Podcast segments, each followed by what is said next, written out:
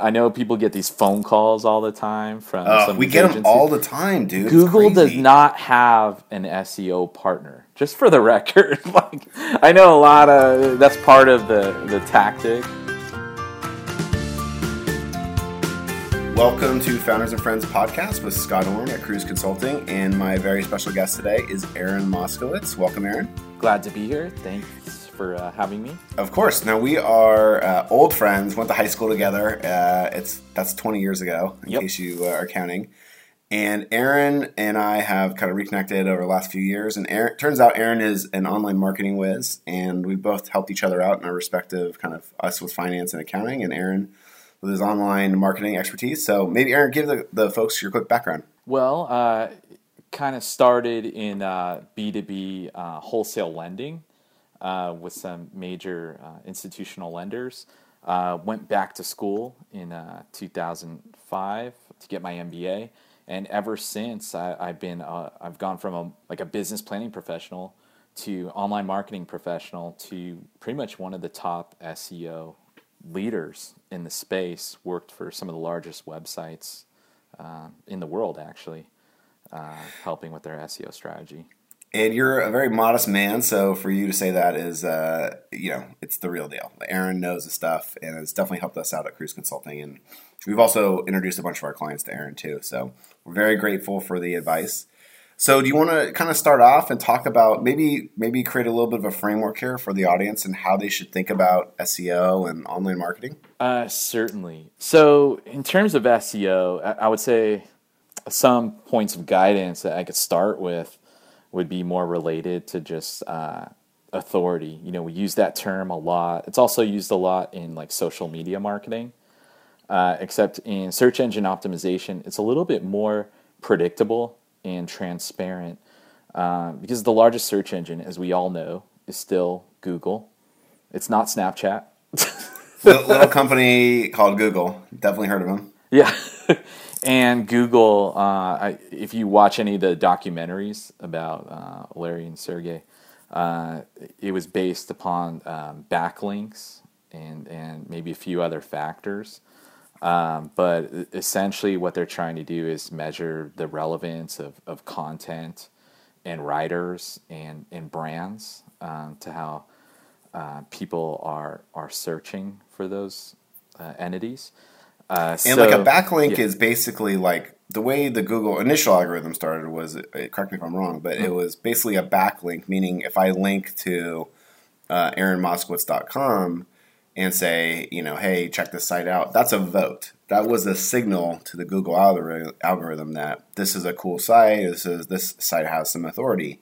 Yes. And they basically counted up all the votes, all the backlinks, and that's how they kind of constructed the authority graph for Google. I, I'm greatly Yes. simplifying here, but that's basically it, right? that's basically it. And and the uh, the foundational kind of criteria of those those uh, I you know it's a mix of tactics and activities that build that authority. Uh, at the core, have not really changed over the years. I think what has changed is the interpretations of of what a good backlink is or an authoritative publication or, or source. Uh, that obviously can be lost in translation when you have uh, small agencies coming from out of nowhere and, and saying they have that authority. Uh, I think it's always best just to uh, conduct whatever SEO initiatives you're thinking of, uh, take it on, just do them yourself, um, not really rely on an agency. You're talking about like the uh, when you type in SEO to Google and you see like all these crazy ads for like we'll solve your SEO problems or Right. we'll do it for you for free or for a very nominal fee we'll make you the number one accountant in the world. And, and just for the record, uh, I know people get these phone calls all the time from Uh, we get them all the time, dude. Google does not have an SEO partner. Just for the record, like I know a lot of that's part of the the tactic of a lot of these. Uh, I get one like probably every day. Someone telling me they can get me on the first page of Google. I mean, I hang up so fast now, but it's like it's really they really do cold call a lot. and it's so confusing. What do you mean the first page of Google? What is the first page of Google? Is that just the search page? Like I, I don't even understand. Yeah. It's hard for me to even understand what they're saying typically. Um, I think the people they're selling to don't understand either, and so that's that's part of the trick. It's like the Nigerian email scam. You know, like if you're dumb enough to kind of fall for the Nigerians. they they want it to be kind of signaling dumb so that only people who aren't very smart sign up for it. You know, kind of thing. Right, right. And you and I, we've met a lot of people who who maybe are at that level where they would take that with some kind of value. Yeah. But Yeah. um, yeah, there there is no partnership between Google and anybody in terms Yeah. of search. Uh, So the so getting back to the kind of the authority, like the the trust and authority, you were Right. talking about that. Yes, so uh, there are a few uh, kind of metric uh, scoring platforms slash algorithms out there that uh, most of the top SEOs use to kind of set their KPIs and and monitor the level of authority. Authority can be very closely measured by Moz, a Moz Oh yeah. page authority and a Moz domain authority uh, as well. And Moz was a company called SEO Moz back in the day. Now it's just called Moz. If you uh, if you put Moz M O Z uh, dot com in your browser, uh, you'll see uh, they have all kinds of tools. One of them is the Site Explorer, where you can put pretty much for free. You don't even need an account. And you can see the uh, page authority and domain authority for pretty much any page or website out there for free without even having an account. It's pretty awesome.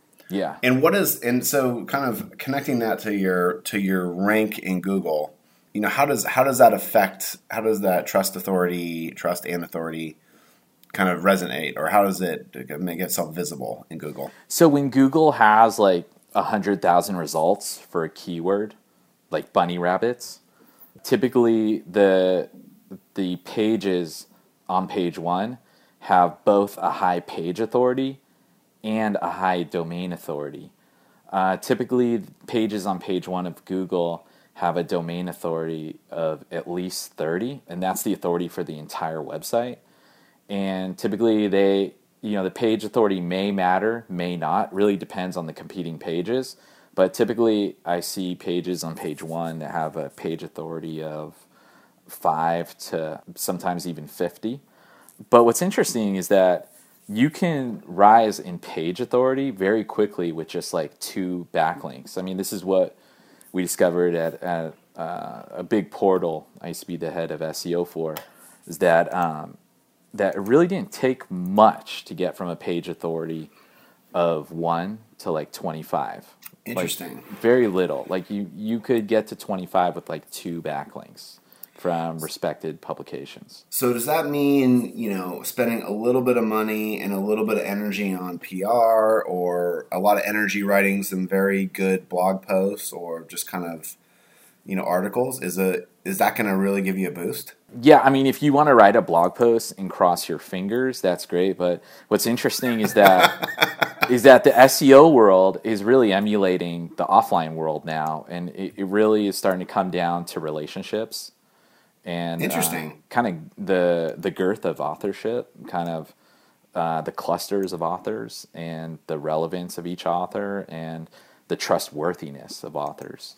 Now, are you saying this in like a qualitative way, like your reputation, kind of Yes. in the industry, or are you saying it like there's some algorithm that tells us this kind of stuff? Well, Google's going beyond algorithm, and, and they actually have manual raters now. Whoa, I didn't know that. Yeah, they're paying them like uh, fifteen dollars an hour, and uh, there was actually a document leaked last year, or no, actually in 2014, I think, uh, showing kind of the master plan, which I, I think can be summarized, or is actually summarized in the document as in, kind of narrowing in on items that relate to people's money and their life. So they're they're trying to first monitor authorship uh, in terms of like should this person be talking about or giving legal advice or should this person be giving health advice? And they're kind of slowly and quietly building um, author rank which i think a lot of people thought they would do when they came out with google plus. But uh, as with most side projects that google comes out with uh, google plus did not become what they expected and when they started featuring um, author like images in search they saw that a lot of the seo uh, pros out there were kind of taking advantage. So they they took down their original strategy and implementation, and uh, they um, they slowly started to build author rank uh, in the back end without saying anything. Uh, you won't be able you won't see anything from like Matt Cutts or or any of these evangelists out there talking about this author rank. So, what does that mean practically for the, the audience? Like, if you're a founder or an early stage startup employee, like, how does this impact the decisions you make and what should you do about it? Well, I think we've seen it, right? Very small, like one to five person startups we've seen like isn't there a company called like Groove HQ or something like oh, that? Oh yeah, yeah, yeah, yeah. yeah. So we've seen it. Like that's kind of what is helping a lot of those blogs uh, get as big as they are. Is is really the authorship and and uh, the tech community is is amazing. I mean, I'm sure you would agree in how everybody just really collaborates well, and I think the tech community really kind of drove the whole idea of blogs, if you think about it. I mean, even in um, the Facebook, you know, the network, that movie. Social network. Yeah. The social network, yeah. So in the social network, remember there was a part where like Zuckerberg posted something on a blog, but maybe more people read that blog article because they knew it was Zuckerberg and he had raised so much money for Facebook. Oh, interesting. So yeah. that's that's kind of like the, your reputation inside the tech circles and things like that can yeah. can bring an audience to you. Right. That definitely happens. You know, there's definitely like big bloggers or people. I remember like for my nonprofit Ben's Friends, we do a lot of we did a ton of work with Discourse, which is an open source kind of chat or uh, Q and A site. Oh, right, right. It's the foundation of uh, Ben's Friends now, and um, Jeff Atwood, one of the founders tweeted out this thing that I wrote for Ben's Friends on behalf for, for Discourse, just promoting Discourse. Nice. And because Jeff is so well regarded in the community, I got like, you know, 25 retweets and all this kind of stuff. And it's just oh, like, oh, wow. These people have a huge following. It's, well, it's so, very, very so powerful. yeah, the primary basis as of right now, the only thing that we can see is that Google is using Twitter, author bios, and uh, Google Plus to kind of build up this rank. So interesting. Uh, yeah, and actually the author bio component is really very minimal. I've seen um, low page authority articles get to the top of page one just because the writer had like a two sentence bio. Oh my gosh! So yeah. that that bio is actually important, is what you're saying? It's very important. Yeah. So um, pages that that are, are on blogs and show an author just being like admin, right? If you if you just set up WordPress, probably you know you made your account admin and, and your WordPress is about to be hacked any day because every hacker knows how to get into to a WordPress install with admin as the username. But uh, yeah, uh, you know they're missing that authorship, and it's something so simple. It's just a set it, forget it type of thing. So what you're saying, if I can distill this down, or, or you distill it, is getting your name and developing your own voice and developing your own online identity can really help your SEO. Yes and it will help even more in the coming years if you're a doctor or an attorney. But then again, the the California State Bar and, and probably many of the other um, bars throughout the country are trying to uh, they're trying to make their own rules uh, in terms of you know putting the author as an attorney, but actually having articles written by you know outsourced agencies. Oh, really? So yeah. so there's doctors who are employing ghostwriters or something like that. Oh yeah, for sure. I mean, we all know Dr. Oz has been doing it for many years. I mean, he's not writing all of those articles on the Huffington Post. Oh, interesting. Yeah. So so if you were to kind of distill this first first piece of advice here, what how would what would you tell the founder and startup community? Uh, set up a Google Plus account. Set up a Twitter account. Uh, start a blog and create an author bio on the blog and maybe recruit a few of your friends uh, to also contribute so that you can show your publication is not just the perspective of you. Interesting. Yeah. You know, I hadn't thought of the Google Plus part of that aspect. Like, I think we have a Google Plus account, but I don't even know if we do. Yeah. Well, it's pretty much why you see a lot of these really bland accounts out there where they're maybe like author accounts and they're just posting their articles maybe they don't know much about social media, so they're not trying to build a relationship with anybody. But it actually worked out in the end for a lot of those people because it's helping Google create a footprint. Oh, yeah, that makes total sense. They're they're networking. They're they're seeing what's happening across the yeah, web. they're right? kind of just monitoring the and yeah. building the the connection. Cool. Okay. So get a Twitter account, a Google Plus account, set up Mm-hmm. your own blog. Make sure you tie that to your own identity, and then have a few friends collaborate with you to show it's not just your opinion. and also guest blog. Especially try to guest blog on higher authority publications than yours, and check on the authority using Moz. But also, you can also use uh, Majestic.com. Their trust flow score is very closely associated with another score I, I didn't bring up yet. This is very interesting. Uh, up until about three years ago, uh, Google actually had an authority score for every page and every site, and it was called Google PageRank. And sites that had the highest page rank were ESPN, Facebook, Twitter, CNN. CNN, right? And it was a score that was just one to ten, so it wasn't out of a hundred. Wait, did that go away? It didn't go away, but uh, Google just decided they were just going to kind of do it behind the scenes. Oh my god, I didn't know that. That's crazy. Yeah, they used to give an API, like quote unquote coin, to allow people to kind of check using their API what the score is estimated to be. Uh, and then they, they just stopped kind of supporting that API, I think, in 2014. So what what took its place? Well, the closest thing to PageRank that I found, um, based on all kinds of study, case studies, etc., is um, Majestic's Trust Flow. Oh, got it. Okay. and the calculation is very similar from what I hear to to how Google came up uh, with their score, except trust flows out of 100. And and what you're looking for, you've told me this before, is you want your website should have as high a trust flow as possible. Right. And the way you get that is by getting links from other high trustworthy websites, effectively. Well, it gets even more complicated than that. You actually want to find individual pages that have trust flow. Because what Oh, I found is, yeah, a lot of sites will have a trust flow of 30 on the homepage, but articles that have even aged within that site for like six months will have a trust flow of zero. So it's only if you get that link from that homepage with the high trust flow Right. that actually matters. Yeah. Interesting. So if you're trying to do anything, I wouldn't call it manipulate your trust flow or anything, but if you're trying to kind of plan out, you know, if I do this, could I get this kind of result in terms of trust flow?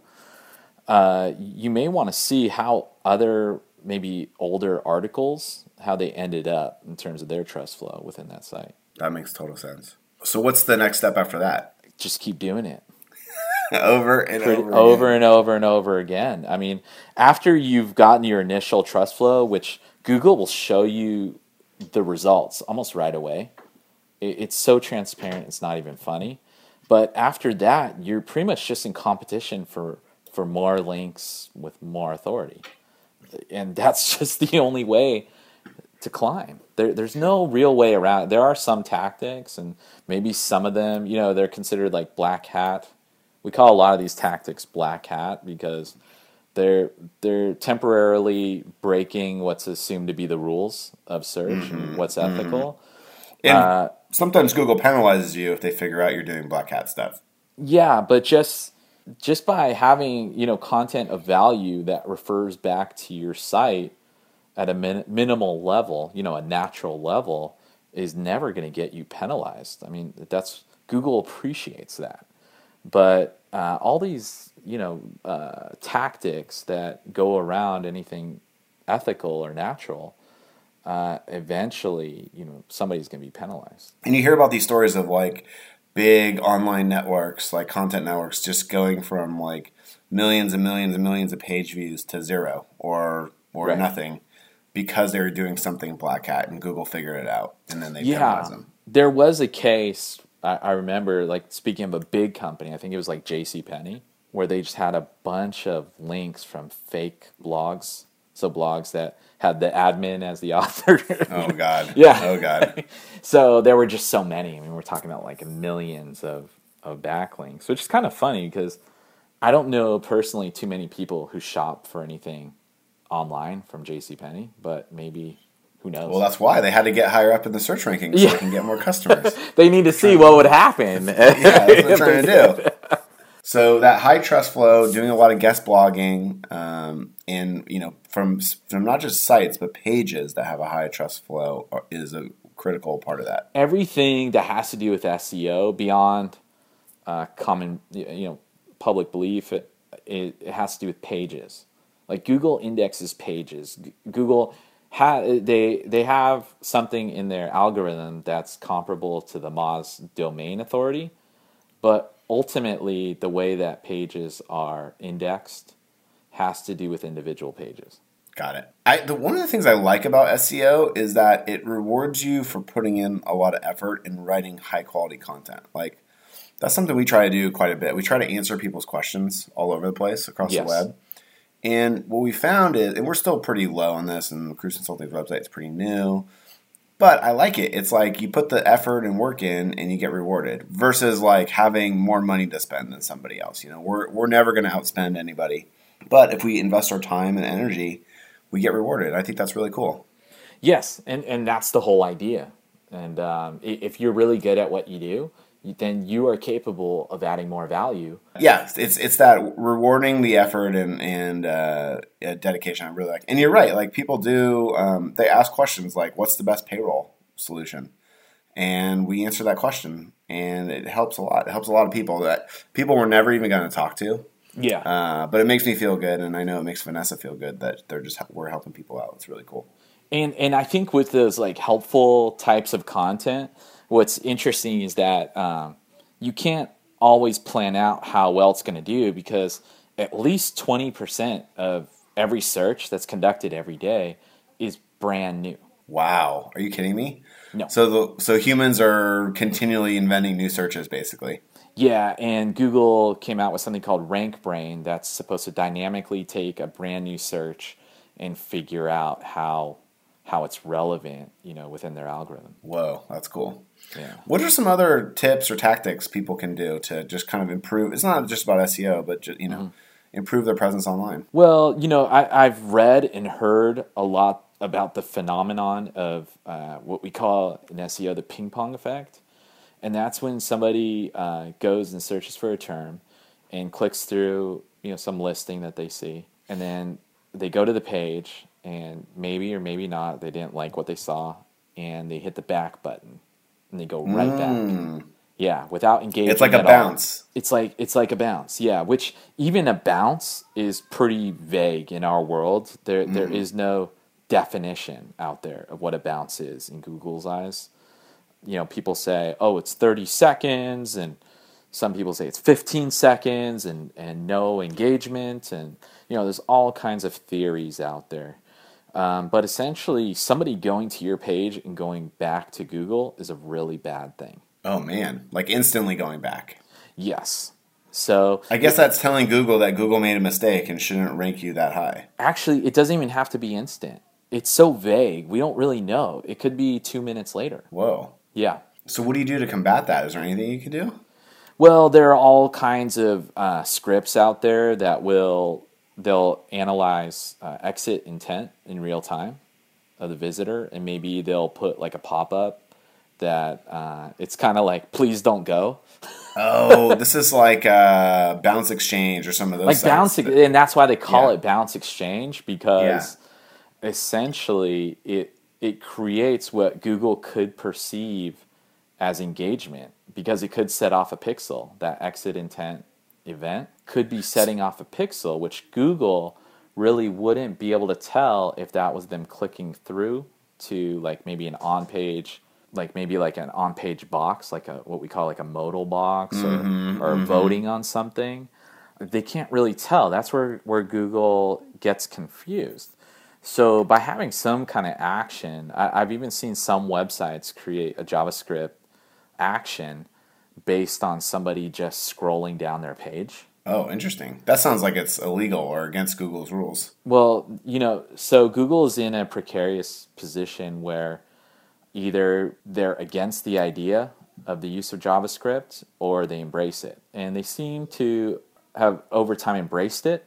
And not embracing JavaScript is a scary thing because JavaScript runs most of those advertising containers. Mm. Yeah, So they have to kind of embrace that. right. So Google, the Google algorithm would have a hard time knowing whether you're clicking on a bounce exchange kind of pop up or if you're actually just genuinely interacting with the site, basically. Yes, but Google did recently show their true colors and their thoughts towards these pop-ups. What, what was the true colors? You say that like almost like Darth Vader music playing there. Exactly. Yeah. So so what happened was I want to say this is like a month or month and a half ago.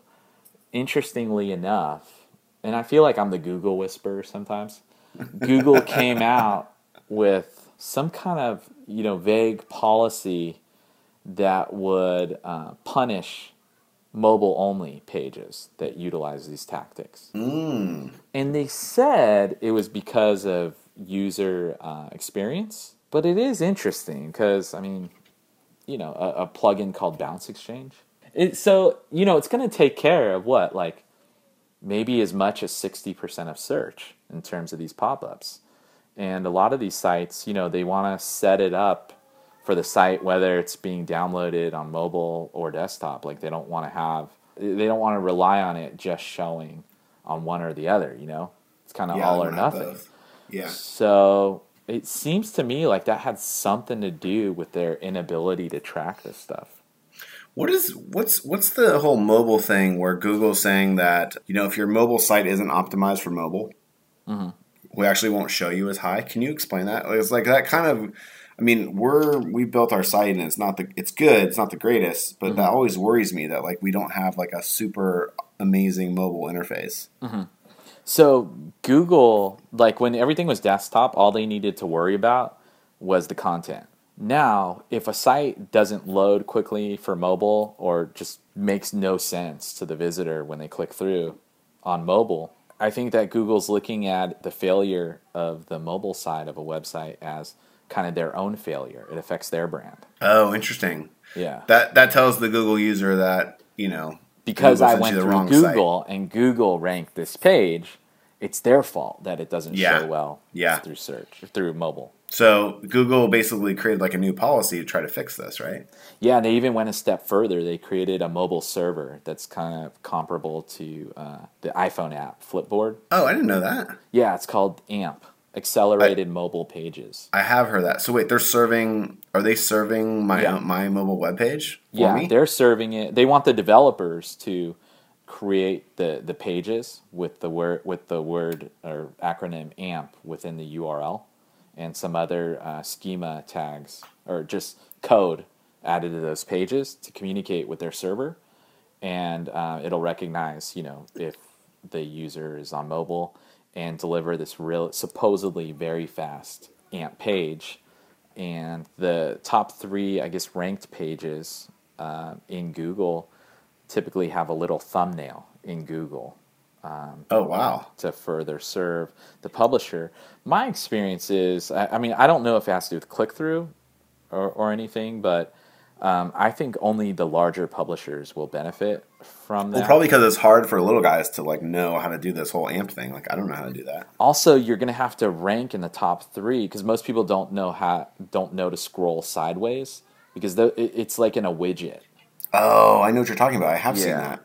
yeah the images are in a widget so it's only really beneficial to the three articles that are going to show in that amp widget Got it. And so what do I need to do? I need to get my developer to basically create a different kind of the page. And yeah it's hard it to validate that unless you're a big publisher i can tell you i was at one of the largest publishers in the country and um, we went through the development for over 10000 pages and google made all kinds of promises of how it was going to help us and then even in the near term and i think after four months of doing that we'd seen like 200 referrals Oh, so like not, it wasn't really helping you. it was nothing yeah Yeah, oh, that sucks. oh a lot of another google side project gone down yeah.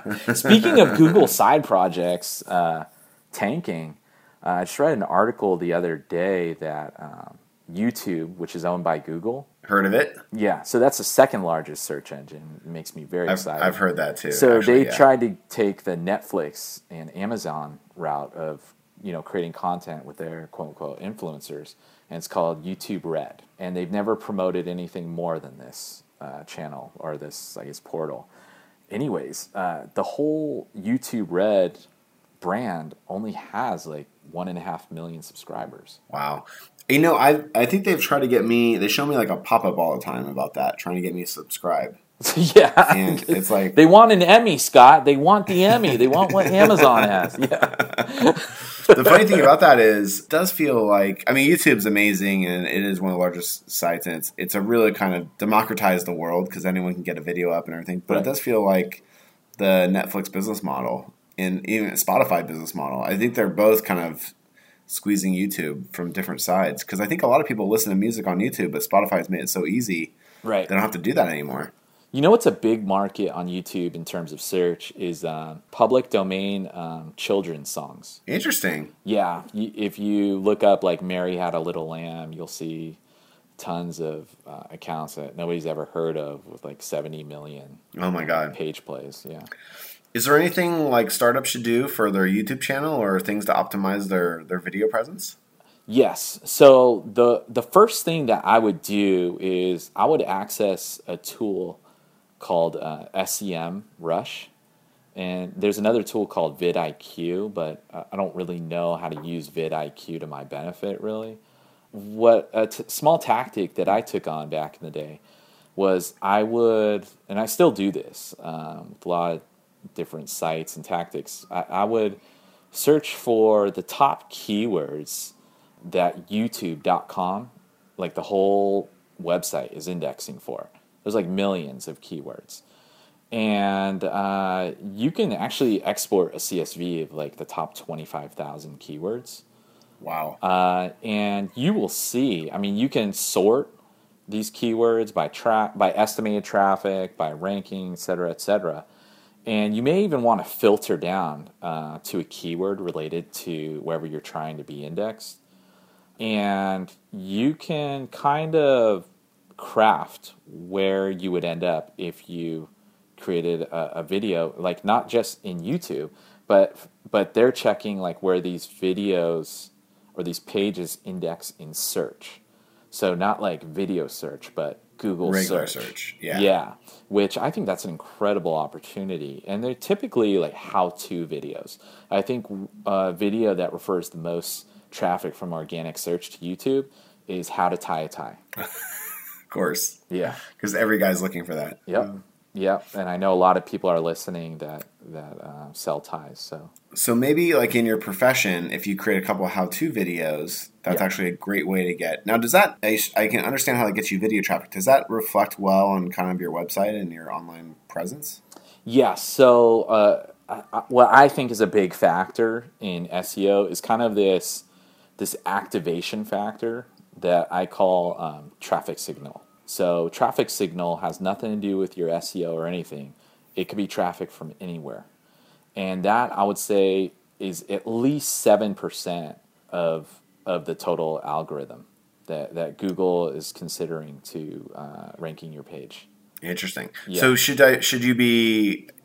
Just to clarify, should I be embedding that video on my webpage, or is it just having it on YouTube is enough? Well, in terms of YouTube SEO, um, I think there's like two, three main factors. One of them actually is embeds on other sites because it's kind of like a, It's a signal. Scratch our back, we'll scratch yours type thing. Yeah, yeah. Where YouTube wants to get more advertising out there, so they will reward those that embed the YouTube player elsewhere, or That makes get total sense. get their player embedded elsewhere.